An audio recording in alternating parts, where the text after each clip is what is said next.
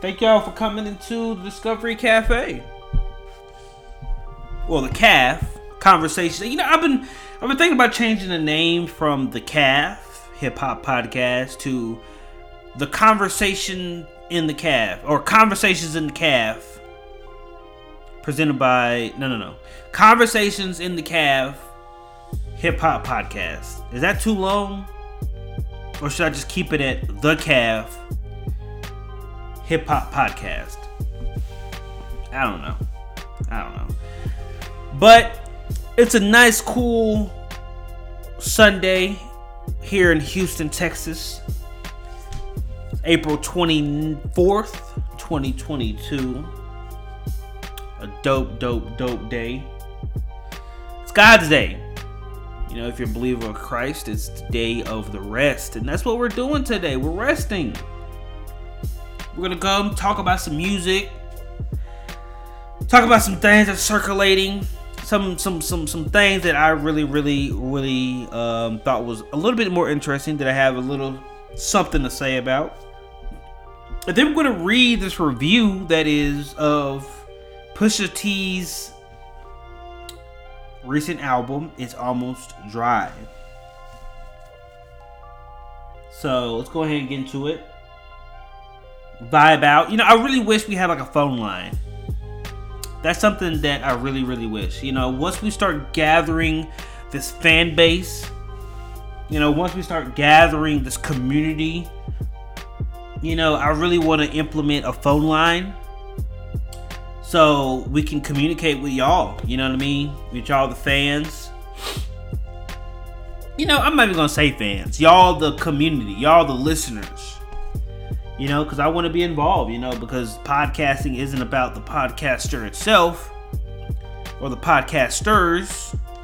But it's about the entity. It's about the whole thing. It's about the fan. I mean, not the fans. Sorry, I keep saying fans. It's about podcasters. It's about the listeners. It's about the feedback. You know, it's about a lot of entities, and you know, I really want to be a part of this world. So, y'all share it, like it, love it, all that crap. Let's get into some stuff. Let's get into some stuff. Uh, the first thing I want to get into, the first person that I kind of want to get into today is Logic. Y'all know Logic, the biracial guy, pretty good lyricist, in my opinion. Pretty good lyricist. Um, definitely doesn't have any new material, that's for sure. He's a good rhymer, but the only thing is, I feel like he has nothing to talk about. So the only thing he can kind of really talk about is I guess being the best rhymer out of everyone, being a good lyricist and stuff like that. You know that old school stuff that we've seen um, from like the late eighties to nineties and stuff like, or like no no like seventies to eighties.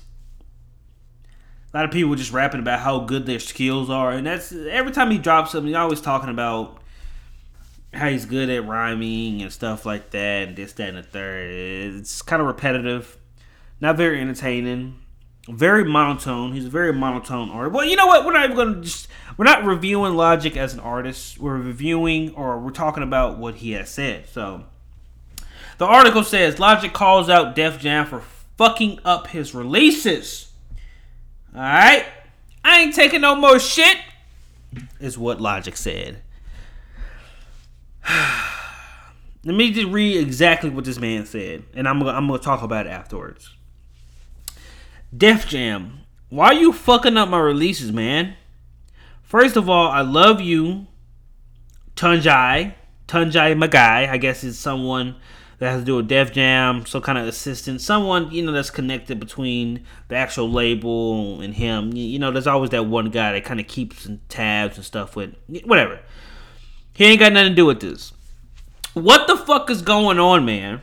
I told Def Jam that I wanted to release my shit as a two pack, and I just found out that they're releasing or they're re releasing it as two singles at the same time.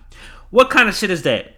On top of that, they're telling me, oh, don't drop your music video early because if you do, you might upset our partners who feel like YouTube's getting an exclusive.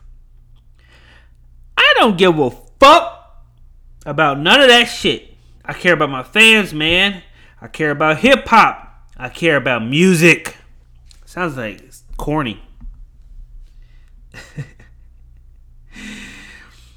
and I'm gonna be honest. Years ago, I was playing that game. Don't do this. Releases on this shit. All for the brand and the money and trying to be fucking extra. I don't give a fuck about none of that, man. I have a baby. I have a wife. I'm blessed, bro. I made it. And now I'm here at this place and I ain't taking no one's shit.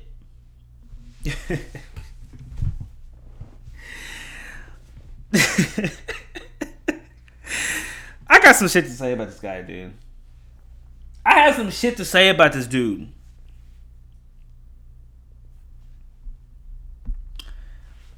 You know, when Logic first came up, he actually was actually a pretty decent artist. Um, I didn't really gravitate to him before, and I really don't gravitate him to uh, I gravitate to him now. But I acknowledge his skills. I acknowledge his craft, and you know, t- to be honest, he's probably one of the, one of the few uh, uh, best you know hip hop artists out in the game, especially within this age group. I have to give him that for sure. I have to give him that. The only thing that I'm just like very, very like how you say conflicted over is him actually signing to Def Jam. Now, there's been a lot of people nowadays that are coming out and saying, fuck the music industry, fuck the labels, which could be true, which could be true for sure. A lot of people are coming out and saying that. And crazy the crazy thing is, the crazy thing is a lot of those people that are coming out and saying fuck this, fuck that, fuck the label, fuck blah blah blah are the people that are new and upcoming or don't have this big big big kind of what am I trying to say? This big following, you can say. Right? a lot of them are just saying that because of some bullshit. Like a person, an artist, goes to a record label. Let's, let's just hypothetically say Def Jam goes to Jeff uh, Def Jam. Goes in, performs for them. Hey, I want to get signed. I want that. I want. I want that million dollar deal. I keep hearing about. They go in, start talking this, that, and the third, and then they okay, we want to sign you. Right? We want to sign you. Right? Then the other person says, well, uh, you know, okay, perfect. I want to get signed. You know, whatever, whatever, whatever. The artist says, I want to get signed. The record label gives you, the record label gives you the contract. All right? Now, a lot of times, a lot of times, these younger artists, they don't really give a fuck what's in the contract per se. The only thing that they really give a fuck about is the dollar signs. That's all I care about. They say they look at it and they see uh, two hundred and fifty thousand dollars. They're signing. They're signing. They're gonna skim through the contract and try to act like they're reading it. Uh, oh, let me look at this contract real fast. I, am gonna get back to y'all tomorrow. Let me get that. They're, they're calling all their homies. Hey, I'm rich, bitch. You know what I mean? You feel what I'm saying? They want the money signs. So they sign it. They sign it. But what they don't fucking know only because they're ignorant to the music industry. They're ignorant to it. They're just kind of, you know, again, they're just focused on the money. They're focused on that money. Money talks. Money talks louder than all words.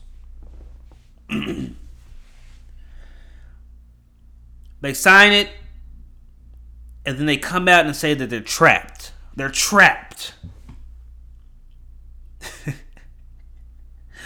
you know, it's like a rabbit with with a conscience in the primal ages. A caveman, a random nigga makes a trap, but the rabbit has a conscience. even though the conscience isn't as expansive as the human mind, they have a conscience and they they think and they react. They look at a cage with a little carrot in it.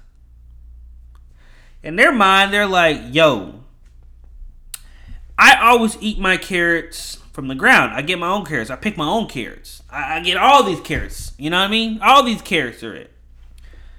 Then they look at this cage and they like, yo, that looks like it could capture me. But there's one opening. There's one opening in. It doesn't seem like there's an opening out.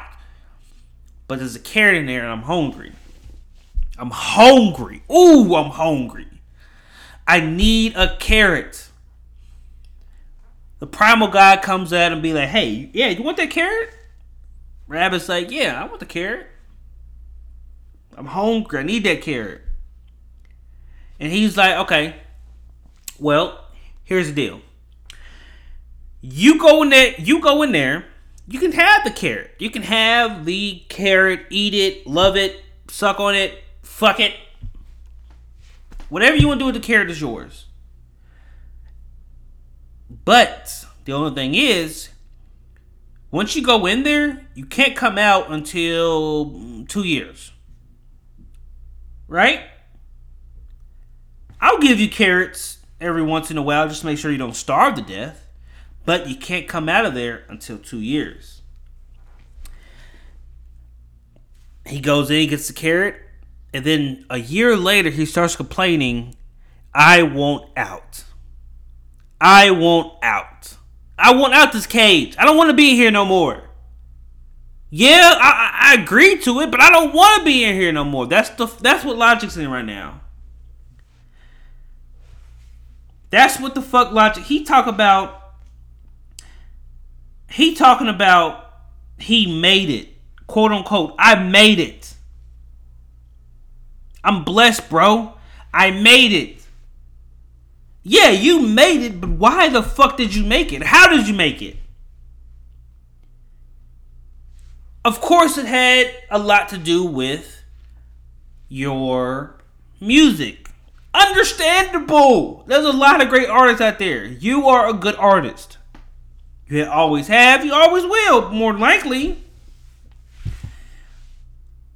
But, but, who gave them connections? Who played you on YouTube? Who put you on the front page of YouTube? Who promoted you? Who did this? Who did that? Who did this? Yeah, you have this this following and this culture and this cult that you made before the deal, but who expanded that cult into something a little bit more bigger, a little bit more profitable, a little bit more of everything. Who did that? The record label. Now, don't get me wrong. I'm not siding with the record label. All right, I'm not an artist, so I can't. I don't know what's going on in the record label. I don't know what's going on with him with the record label. I don't have no idea. But what I do know is, what I do know is, when you sign to a label, when you sign to a record label, especially as big as as Def Jam, they're to take your community and your cult and they're to expand that. So not only you get more listeners, more fans, more money, cha-ching, cha-ching, cha-ching, but they also get more money. Yeah, who gives a fuck? Okay, yeah, yeah, yeah. They get way more money than you do. Okay. When you first came up in the rap game, you were probably making just throwing that number there, and it, you know it can be related to any number. You were making 10k. You were making 10k every every mm, every couple months. 10k every couple months, right? You're hungry. You was like, damn, I'm making 10k every couple months. I'm making 50k a year. This is dope. But if I sign to this label I'm making 250k a month. But all I have to do is give up some freedom. All I have to do is just listen to them a little bit. Their partners are the one that's paying them, that's paying him, that's paying me. Everyone makes it seem like these record labels are these traps and these devils and these this, that, and the third. But just like everything in every company in America, it's a business. It's a business. It's a business. It's a business. So just because you're an artist and that you love music and I and you love hip hop and you're married, you, you, you, you love the art, which is which is amazing because a lot of people don't love the art, they just love the money. But you, you love the art, but I know damn well you love that money too. So stop fucking lying. I get it. You love the art more than you actually love the overall profit of things. They look at it, which is true. Record labels look at it as a business. They take people's talents and they capitalize off of them. Capitalize off of them. That's what it is. It's okay. It's a business. It's a business. You read the contract, or so they thought. Again, it's a business. If I hand you a contract if I hand you a contract that states every single thing that I expect of you, that I want from you, that I need from you,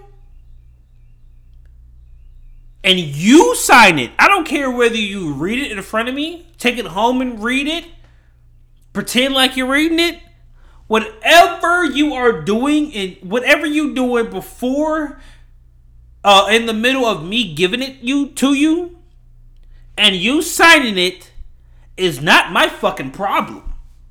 Right? It's not my problem.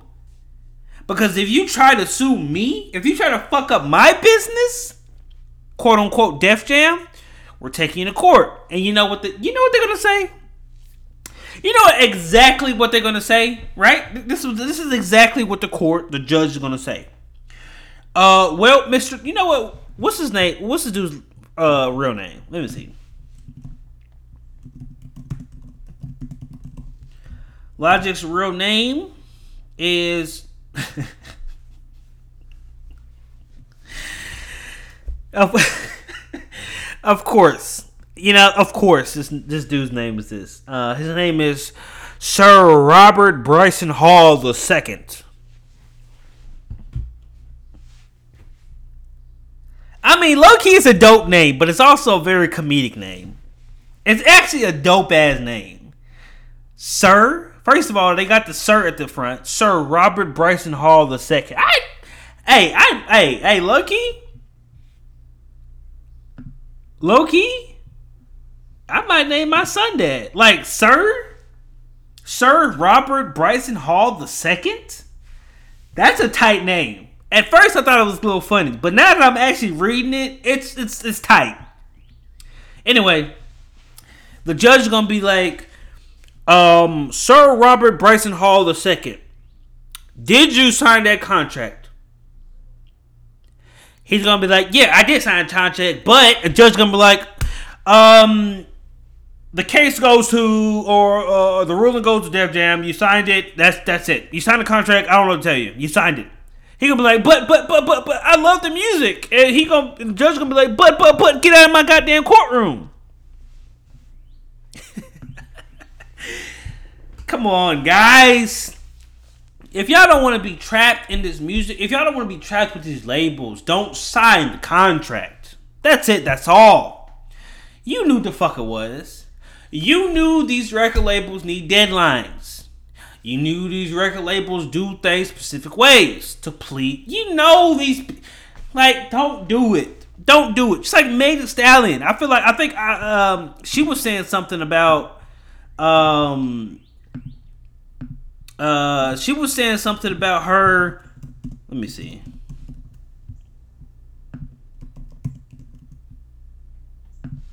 She was saying something about um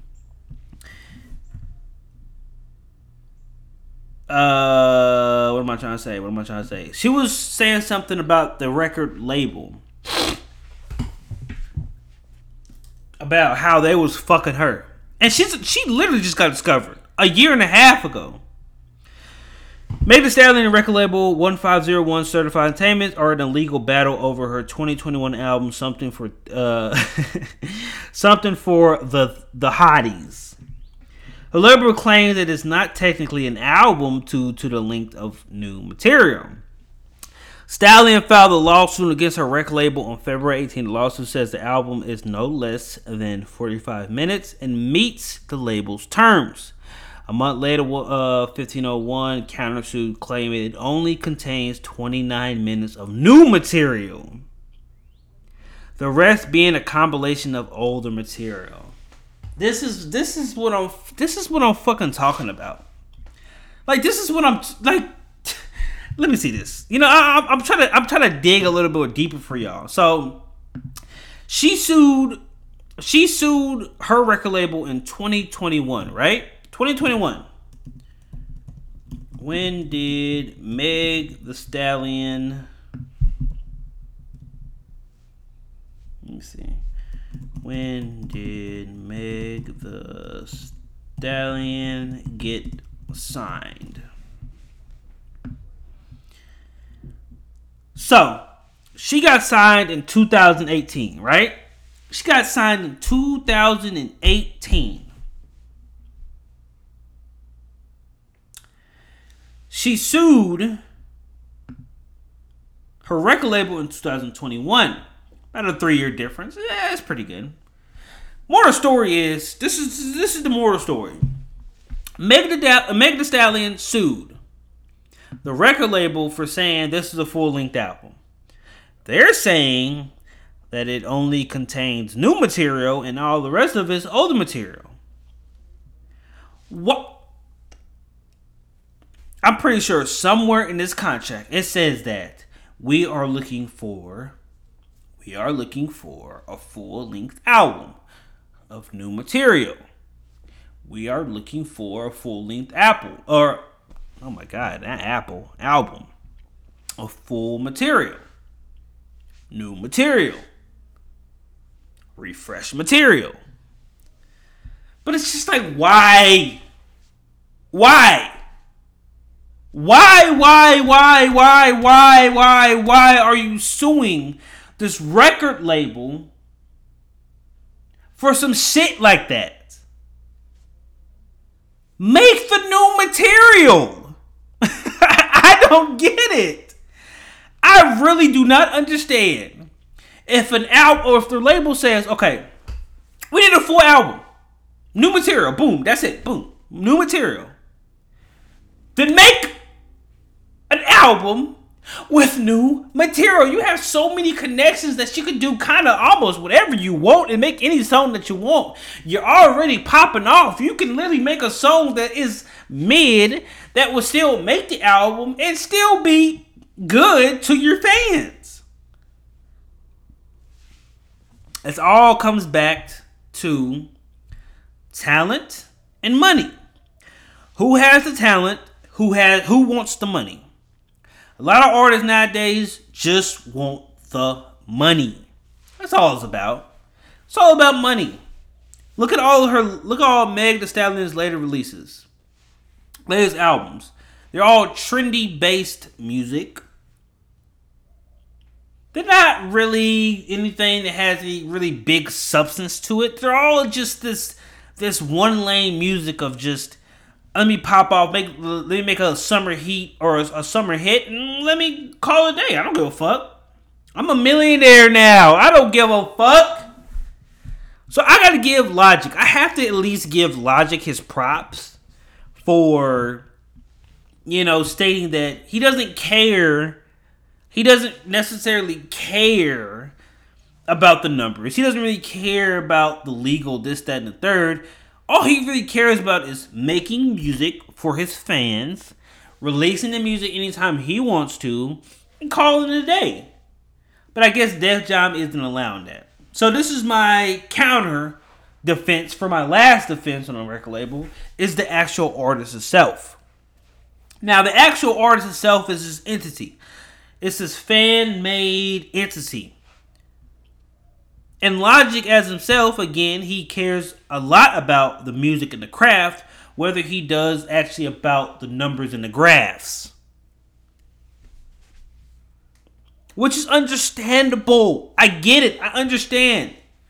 You're a man of craft, intelligence, and they're a man of numbers.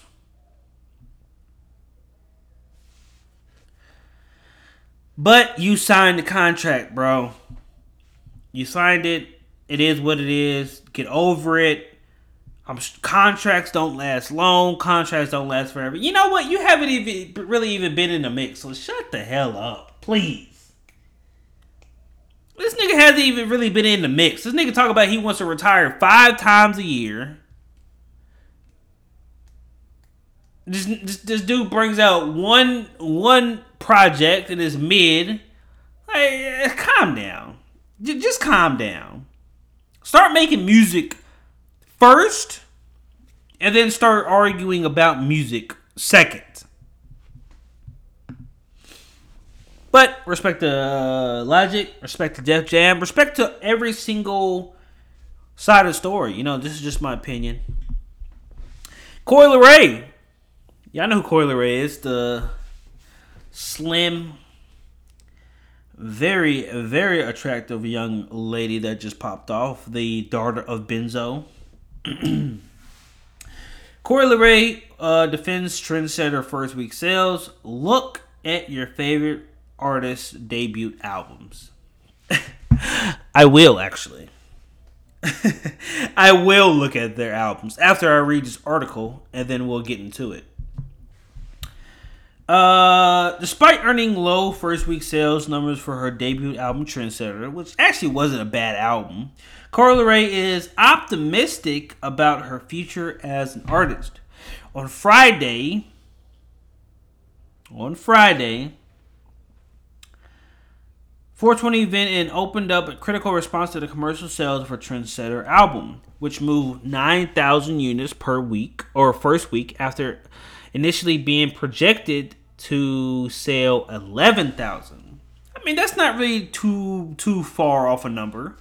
It's not that crazy. She was projected to sell 11k. Unfortunately, sold 9k. It's not that bad, but at the same time, those are some pretty low sales those are some pretty low sales, if I do say myself. That's like really, really low. The Republic artist appeared to be unbothered by numbers and actually owned them in a short two minute long video by expressing her belief that she's actually so popping the expectations people have for her are somewhat disproportionate.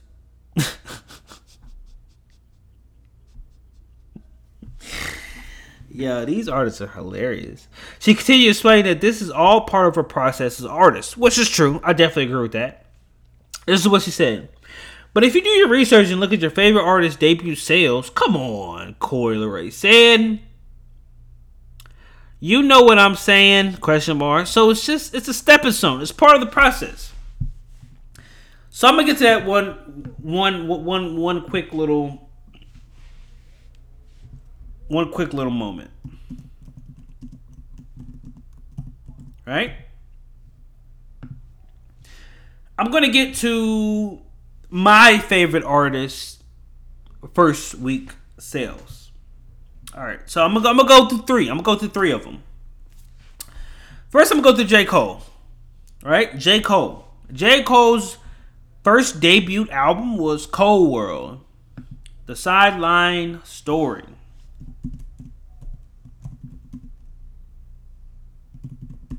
All right.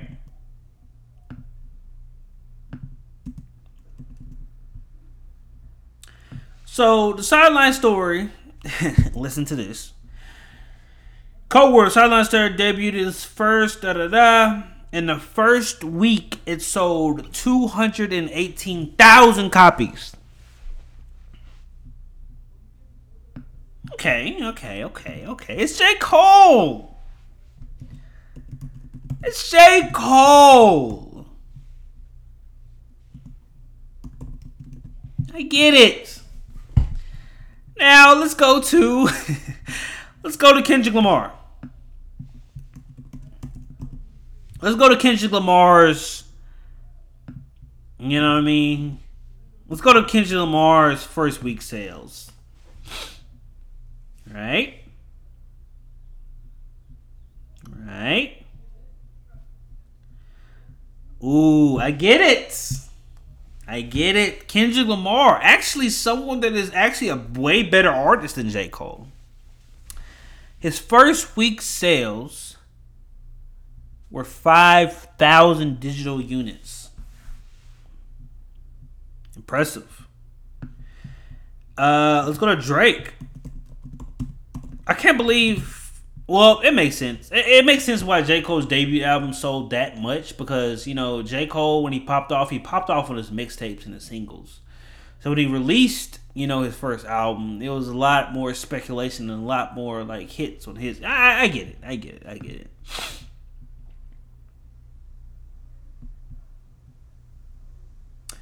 Um, thank me later.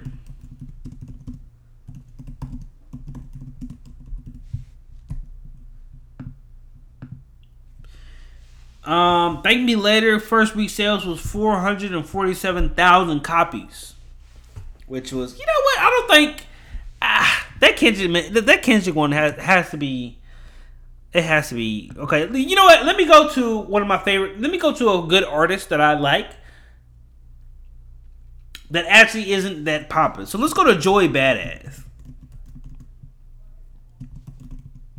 Let's go to Joey Badass's first album, which was 1999. Right? 1999.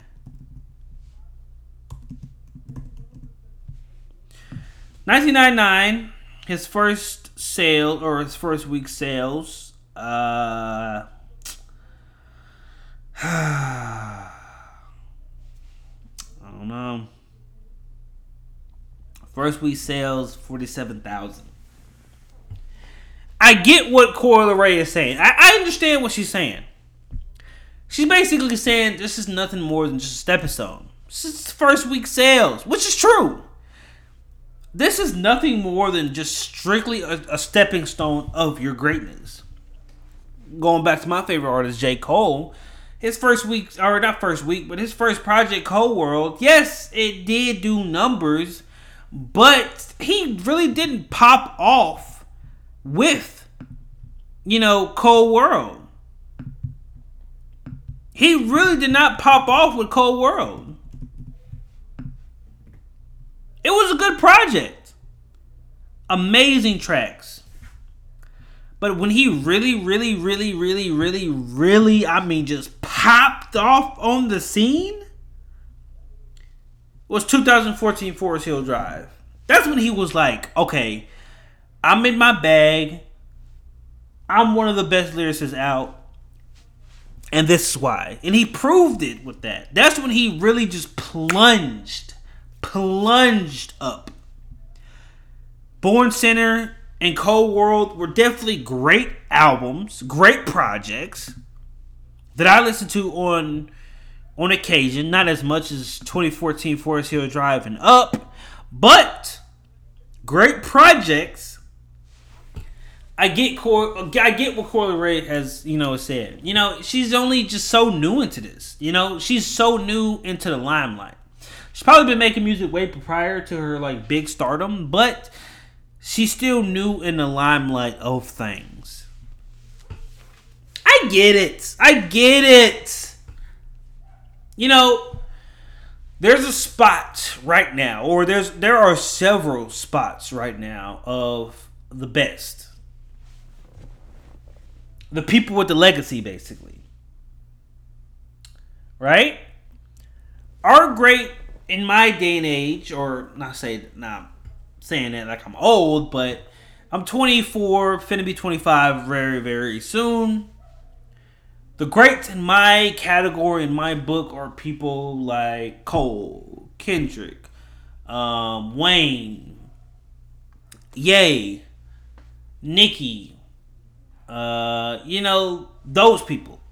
everyone in that age group in that category, those are my greats. Those are the people that that's going to be put down in history to be the best of the best of what they do, just like they put Little Kim, uh, just like they put Jay, Diddy, and, and, and 50, M, Eminem. Like, those are the greats of a time before the, the greats of my time, right?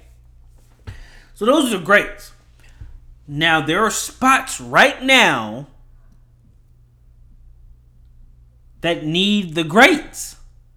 Right? There are so many spots open and vacant, and it's just so many artists, especially in this day and age, in this time, that can build their empire to be the greats, maximize their albums, maximize their money, maximize their fans, and there's just so much. To be honest, I feel like Roddy Ricch is going to be definitely in place within the greats. I feel it. I feel it. I, am saying it now. He's got to keep going. But Coi Leray, as a female artist, especially nowadays where female artists are really popping off and they're really popularized, they're really one of like the most like consecutive people right now because they're the ones that's popping off and new. So those are the ones gonna be super consecutive and super persistent in making music. So Coi Leray, especially with the trends that she has, especially with the popularity that she has around her name, she can make it to the great if she allows herself or she allows herself to be in that category of great, great, great, great, great hip hop and R and B artist. So I get it. I agree with her. This is nothing more than a step stone. I feel like the album that she released, the Trendsetters album, was actually not that fucking bad. I liked it it really, really showed a lot from it. Really showed the diversity that she can be, from being R and B to switching to hip hop to switching to pop. It really showed the the evolution that she can really, really, really be with, relating to Drake. She could be the female Drake, cause Nicki as an uh, uh as an artist, she wasn't as versatile as she is right now. Nicki is not that as Corey uh, Coi Leray, this might be a hot take. Coi Leray is way more versatile than Nicki ever was. Nicki put uh, paved her lane in hip hop. She paved it. Now she did have a lot, uh, a lot of hits outside of that where she had more of a melodic tone and more uh, vocals on her tracks.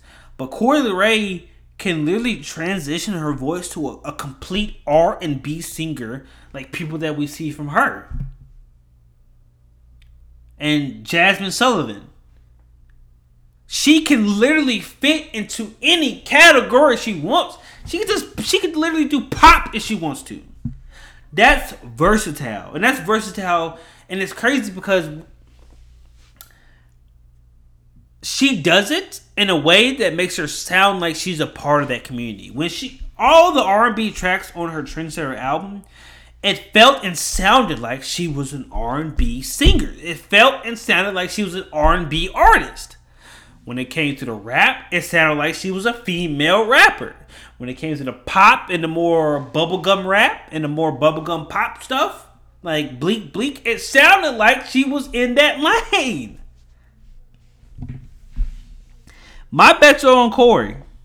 My bets are on Corey. All right. Um, this is also what she said. You know, you gotta let bitches play the back. Leray said in response to Banks' remarks. You know what I'm saying? Like sometimes you can't even feed into negative energy at the end of the day. What you put in this earth is always going to come back to you.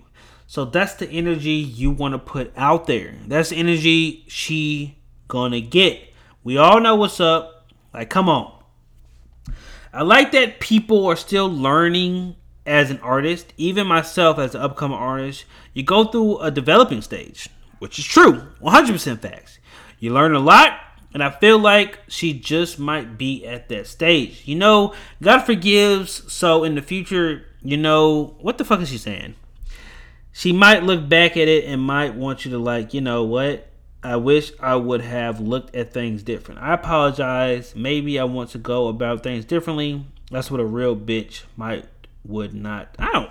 You know what? I don't know what the fuck she's talking about, to be honest. And basically, what I'm saying is, I'm on Coi Leray side. I'm full fledged Coi Leray as the big popping R and B or a uh, uh, female rapper. I don't listen to a lot of female rap. It's true. I don't. Okay, I I can't get into it as much, but I acknowledge it. I listen to it, but it's just there's never been a female artist. You know what? I'm scratch that. There's never been an artist in this new up and coming age that I really, really, really, really, really, really gravitate to as much as I do Roddy Ricch and on a female perspective, Coi Leray. 100%. 100%. So I'm on Coi Leray side. I'm sticking with her. She's it. She's the one. Keep doing your thing. Fuck the negativity. Fuck the critics. Keep making music and keep just just keep grinding, girl. Keep grinding. Um, Pusha. Pusha T re- uh, released his, I guess you can say, much anticipated. Should I say much anticipated? Who anticipated Pusha T's album? I really didn't. But much anticipated, it's almost dry album. Now, Hip Hop DX gave it a 3.8 out of 5. That's not that low, but that's not that high. Right? Uh, a lot of people, maybe if you're a hip hop fan, if you're a music fan in general, then you know that a website called the Album of the Year. Right? Where a lot of people come in, whether it be critics and or just regular people. On Album of the Year, the critic score, which is you know all these higher based companies and stuff like Hip Hop DX and Rolling Stones and uh, Clash and stuff like that, they come in and review the album, blah blah blah. Now, critic critically, he got a seventy nine, which is a good little eighty, which is passing. User uh, based, which is you know just regular people, just regular listeners, regular listeners, they get also gave him a seventy nine, which means that his album is a very decent slash um, above average album. Just a couple reviews, kind of a critic reviews. I'm gonna read out. You know, this is from Rolling Stones. The rapper's fourth solo album presents a well balanced portrait of a complex man with some serious burdens on his heart. Dope. This is Clash. Uh, Pusha T still reigns in the creativity across the album's 12 track span. It's almost dry as a riveting journey from first to last. Hip Hop DX gave it a 76 at 100. It's almost dry as a good rap record that delivers a few hard hitting tracks, some great production, and bar for bar excellence by one of the best rappers in the game, but the album lacks the bite of pad releases. I agree with that. I really, really agree with that. Now, I don't really know Pusha T all that well. I really never listened to him, but I did listen to his album. Like, I listened to this new one. And I agree with that. I, that's something I really, really do agree with. The production on here was by far really, really be- better than his last. His bars pretty good, but it was definitely something missing from this album that really just made me I don't know. Like the production outdid itself. I feel like the production was the best part of the album for sure. The the best part. The bars, of course, good, blah blah. blah but the production really did outshine everything on the album. Probably because a lot of people. I mean, he, he he's connected with a lot of different up, like really really high stature people, like Kanye, uh, Pharrell. Like these people are amazing at production. But it definitely missed something. It missed like this drawing in kind of metric.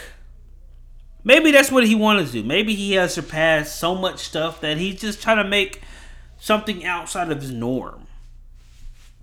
Eh, who knows? So this is some of the user reviews, just regular de- regular regular listeners that listen to the album on a regular day basis, like me and you. This is just some some small things.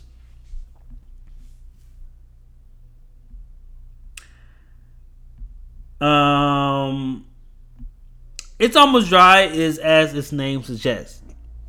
No sharp enough or not sharp enough to scare not not consistent enough to shine as it should.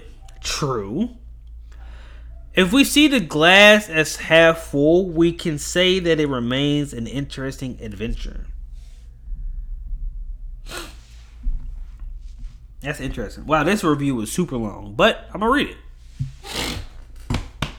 Excuse me.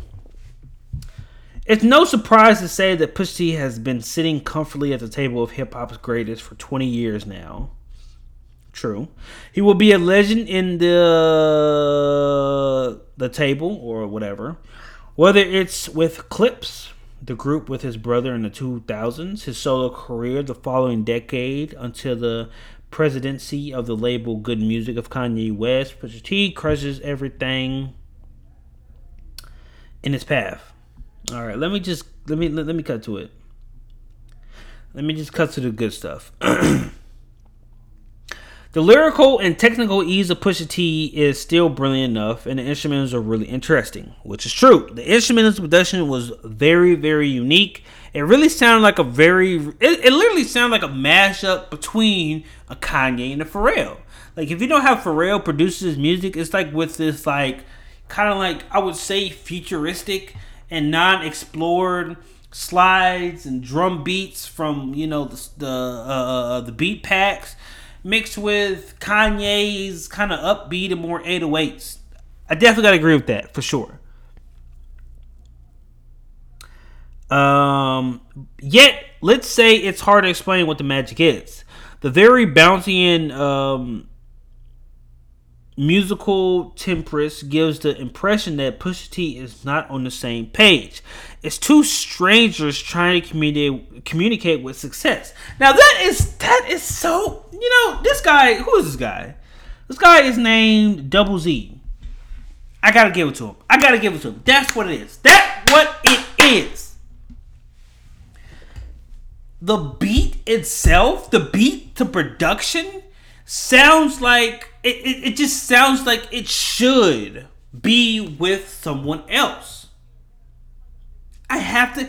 It just seems like there. Yeah, there's two strangers. Like Pusha T was like, okay, hey, I need a crazy beat, and Pusha, as an artist, recognizes a dope ass beat, makes a dope ass bars, lyrics to that dope ass beat, but it doesn't seem like he is supposed to be, or he owns that beat. Like he's not supposed to be attached to that beat or that production style, right?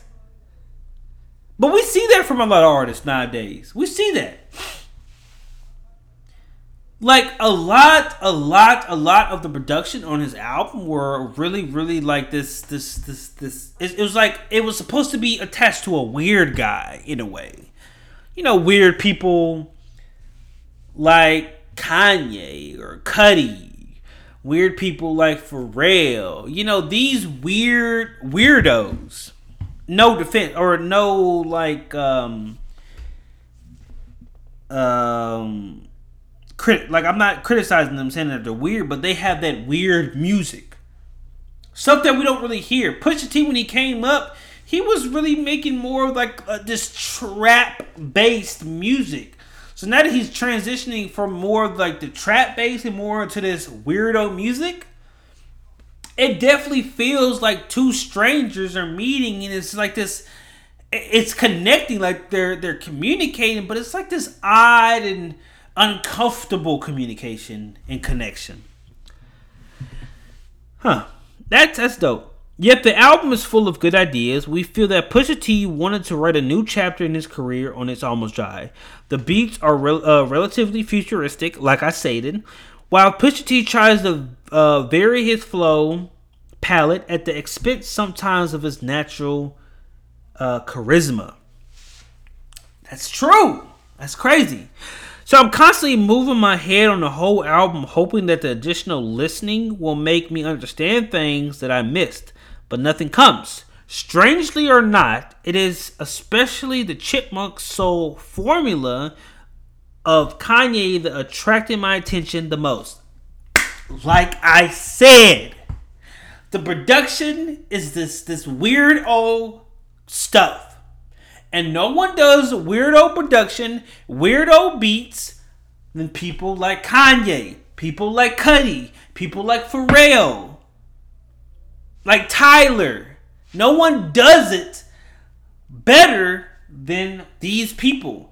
So when a person that could drastically is not even a part of that kind of era and not a part of that that genre tries to be a part of it, it just sounds it sounds good, but it just doesn't necessarily feel like he's the person for the job. Let me keep reading. Kanye the Transmitter, for example, Dream of the Past doesn't present anything more than that, uh, more than what Daytona has already offered. But right away, we feel a spark of more. Like I said, attention. I do not say that the work of Pharrell is not good. On the contrary, I repeat, it is really a story of cohesion. When the rhyme is slower, Pusha T manages better to tame the production like Call My Bluff or Neck My Wrist. Uh, uh, neck and wrist. On the contrary, Pusha T is sometimes isolated in his own song as on Scrape It Off, where the universe corresponds more to his guest than, he, uh, than him, really. Man, that's crazy. That's crazy. That's crazy. I, I love reading these reviews because it really opens up my mind to just a lot more other things. I think basically that this album is too ambitious in its concept. Instead of trying to put forward the realizations of a perfect uh, interpretation or interpretation, interpretation, y'all know me. The rich production seems to uh, too bloated, which makes Pusha T uh, systematically try to run behind the train. That's so crazy. While it certainly works well on the album as a whole, much better on songs like da da da da da. It is as if it's almost dry. The album name sounded like a kind of a training ground where Pusha T and his team try to work the mechanics, explore some risk taking, some experimentation, some how the work seems to be still far from being really refined. It's even more disappointing when we're talking about a legend who almost never fails. That's nuts. That is nuts. That is fucking nuts because that is literally what it is. That is nuts. I mean, but the th- you know the thing is about this, yeah, it sounds like it, it more sounds like more of an experiment, but more of like a mixed and mastered experiment, more than like, you know, something that's unmastered and untamed and this, that, and the third. The album itself, the album in the whole was a good album. The production was good. The lyricism was good. The the features that they had corresponded with the production. It was it was a good, cohesive, well-rounded album but, but, but, but, but, but, but, but, it didn't really feel like Pusha. But again, I can't really talk and say too much about Pusha T, about who he is and what he represents, because I've never really been and attracted to Pusha T uh, as much as I have been lately, ever since his last project that was produced completely from Kanye West. And that's the whole reason why I even gravitated to that was because Kanye West produced the whole album for him. Right? With what, Daytona?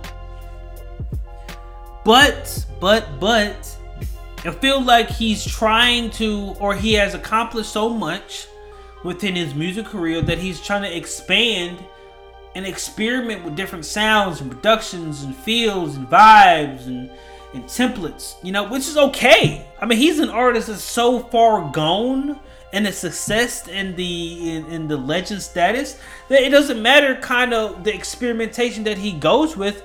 It's still going to sound like a well rehearsed well cohesive album which what it is. I like it. I liked it. Um i probably will go back to it neck and wrist was probably my favorite uh track off of it the one with pharrell um that was pretty good I really, really did enjoy that.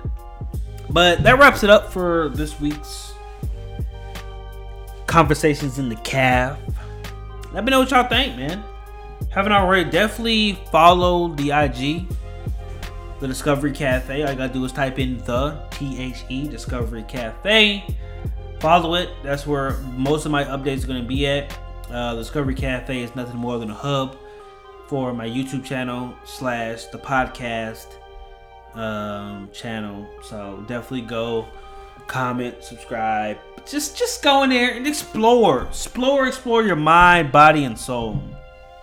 And we're gonna catch y'all next time here on the CAF. Peace.